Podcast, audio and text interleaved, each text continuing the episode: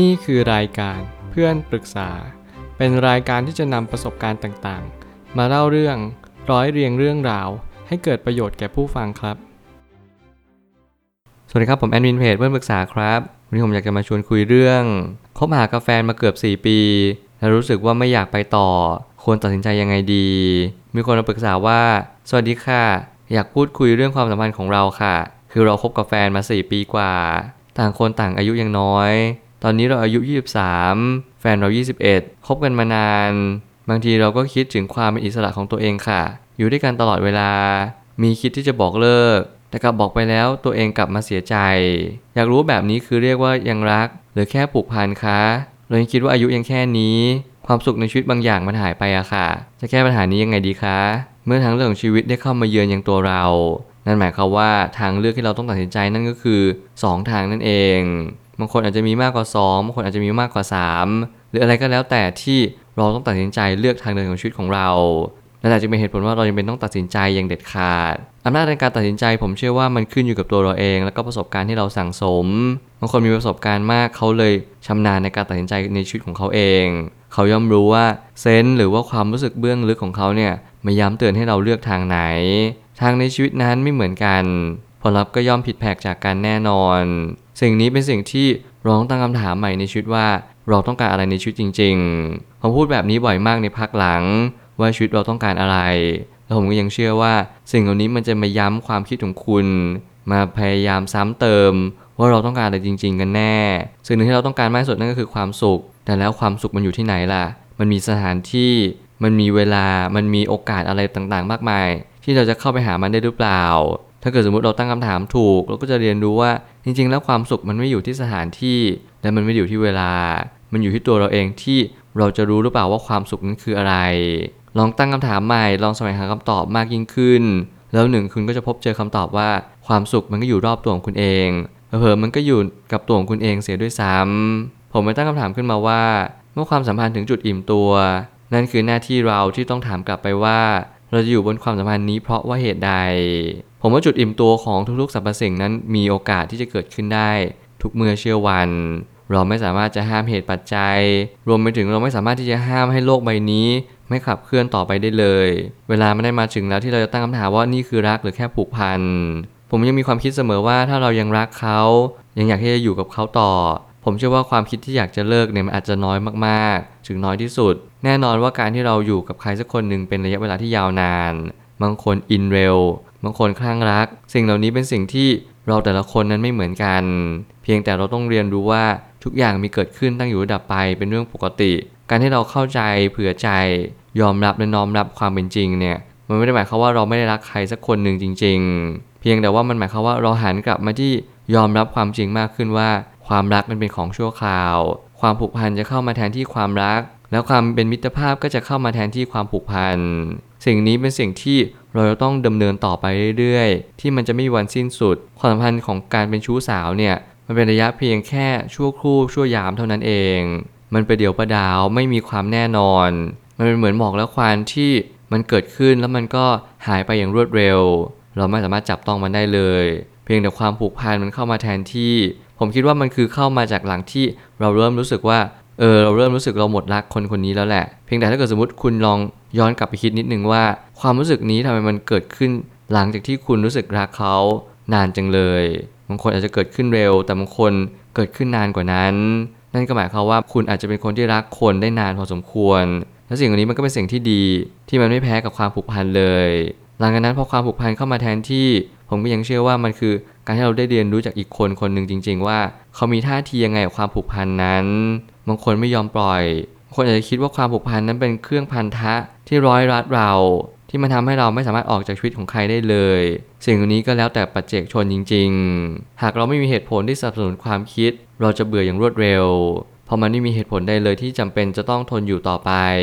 สิ่งนี้ไม่เป็นสิ่งที่เข้ามาแทนที่เพิ่มมากขึ้นถ้าเกิดสมมติว่าเราไม่ได้หล่อเลี้ยงความรัก แน่นอนว่าความสัมพันธ์ทุกความสัมพันธ์ จะต้องมีความรักเจืออยู่ด้วย ไม่อย่างนั้นความน่าเบื่อความเศร้าหดหู่ หรือว่าเซ็งเนี่ยมันก็จะเข้ามาแทนที่มากขึ้น มีหนำซ้ำถ้าเกิดสมมติความสัมพันธ์นั้นมันท็อกซิกมันมีความที่ไม่ได้จันลงใจ ไม่ได้มีความสบายใจเป็นพื้นฐาน มันก็ทำให้เรายิ่งอยากออกจากความสัมพันธ์นั้นๆ อย่างรวดเร็ว และฉับไวมากยิ่งขึ้น หน้าที่เราคือย้อนกลับมาถามตัวเองว่า ความสัมพันธ์นี้ที่เรายังคงอยู่เนี่ยเราอยากที่จะอยู่ไปต่อเพื่ออะไร และเราอยากจะออกมา และเราจะทำสิ่งใดหลังจากนี้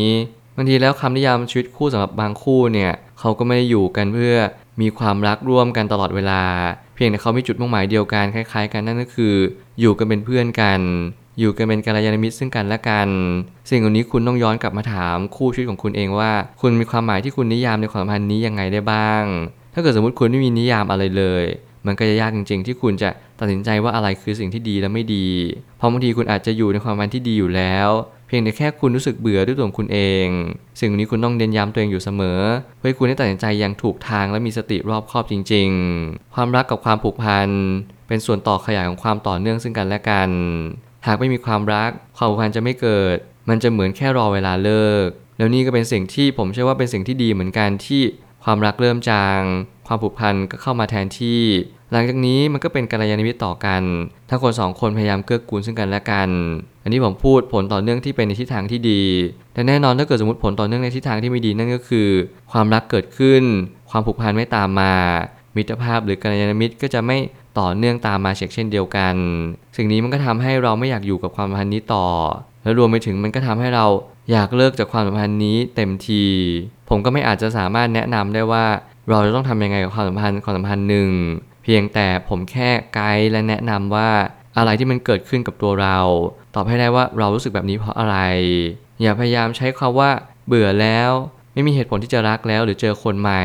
ผมคิดว่าการที่เราเจอคนใหม่ คุณยังไม่ได้เรียนรู้จักเขา ได้อย่างดีเยี่ยม คุณไม่สามารถที่จะตอบได้อย่างการันตี ฟันธงไปเลยว่า คนใหม่จะดีคนเก่าหรือเปล่า สิ่งนี้เป็นสิ่งที่เสี่ยงเกินไปเหมือนหวังน้ำบ่อหน้า ที่เราไม่รู้ด้วยซ้ำว่าเราจะเดินไปไกลสักแค่ไหนเราถึงจะเจออีกบ่อน้ำหนึ่งเพียงแต่ว่าเราต้องตั้งคำถามให้ดีที่สุดว่า คนนี้ที่เราอยู่ด้วยเนี่ย เขามีข้อเสียอะไรขนาดนั้นหรือเปล่า เขามีเรื่องร้ายแรงไหมที่เราจะไม่อยากอยู่กับเขาหรือเรารู้แล้วว่าตัวเราเองไม่ต้องการจะมีชีวิตคู่อีกต่อไป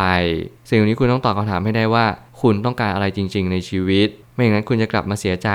ไม่อย่างนั้นคุณจะตัดสินใจผิดพลาด แล้วคุณจะตีอกชกตัว ที่คุณตัดสินใจผิดพลาดครั้งนี้ไปตลอดชีวิต จงค่อยๆ คิดและพิจารณาไม่ต้องรีบ ความหลงกับความรัก มีส่วนคล้ายกัน แต่แตกต่างกันอยู่บ้าง เมื่อความหลงมาทำให้เราอยากอยู่เพียงชั่วคู่ แต่ความรักมาทำให้เราอยากอยู่กับเขาตลอดไป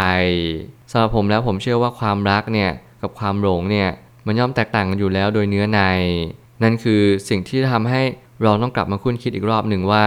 เรากำลังหลงคนนี้หรือเรากำลังรักคนนี้ ถ้าเราหลงเขาเราแค่ อยากคบกับเขาเป็นแฟน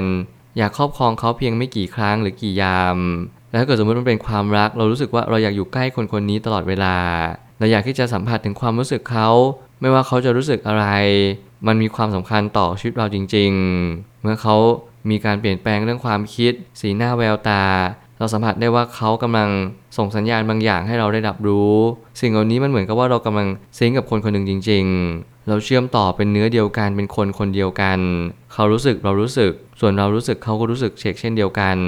สิ่งนี้แหละมันเป็นความหมายนิยามที่เป็นเรื่องของความรักมากขึ้นเป็นเรื่องของการร่วมทุกข์มากกว่าร่วมสุขมากขึ้นไปอีก สิ่งเหล่านี้มันก็เป็นคำนิยามที่เราทุกคนควรจะตระหนักรู้ว่า การหาชีวิตคู่สักคน สิ่งหนึ่งที่สำคัญที่สุดก็คือการร่วมทุกข์นั่นเอง ถ้าเขาไม่สามารถร่วมทุกข์กับเราได้ ถ้าเขาไม่สามารถที่จะเห็นปัญหาในสิ่งที่เราเป็นได้ เขาก็มีโอกาสที่จะไม่ใช่คนที่เราตามหา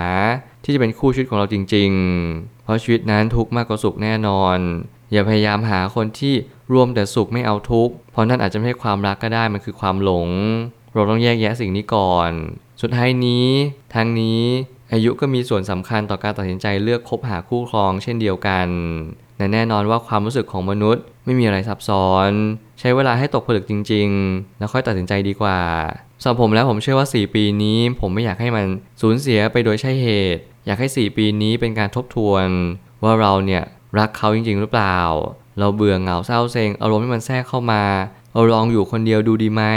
บอกเขาอาจจะขอเวลาสักพักหนึ่งที่เขาอาจจะใช้ชีวิตคนเดียวช่วงนี้ แต่อาจจะยังอยู่ด้วยกันยังคบหากันเพียงแต่ เราก็พยายามแยกความรู้สึกออกมาให้ได้มากที่สุดว่า เรากำลังอยู่คนเดียวเรากำลังเป็นโสดสิ่งเหล่านี้มันทำให้เรารู้สึกว่าเราได้ลองใช้ชีวิตคนเดียวอีกครั้งหนึ่งเพียงแต่ว่าเราก็ยังไม่ได้ปล่อยเข้าไปร้อยเปอร์เซ็นต์สิ่งนี้มันอาจจะดูเหมือนเห็นแก่ตัวสำหรับความสัมพันธ์อีกความสัมพันธ์หนึ่งแแต่ผมก็ยังเชื่อว่าถ้าเกิดสมมติเราไม่ได้มีเจตนาร้ายแรงเป็นเพียงแค่เราอยากจะรู้จักตัวเองมากขึ้นว่า เราต้องการอะไรมากขึ้นในชีวิต ผมคิดว่าแฟนคุณ คนรักของคุณก็อาจจะมีความเข้าใจมากขึ้นเขาอาจจะมีข้อตกลงอะไรกับคุณมากขึ้น สิ่งนี้มันก็ทำให้คุณมีความสบายใจมากขึ้นตาม คุณอาจจะเห็นความรัก คุณอาจจะเห็นความเมตตาที่แฟนคนหนึ่งคนรักคนหนึ่งเขามอบให้กับคุณในณเวลาที่คุณกำลังหลงทาง สิ่งเหล่านี้แหละเป็นสิ่งที่ผมเชื่อว่ามันเป็นบททดสอบที่สำคัญยิ่ง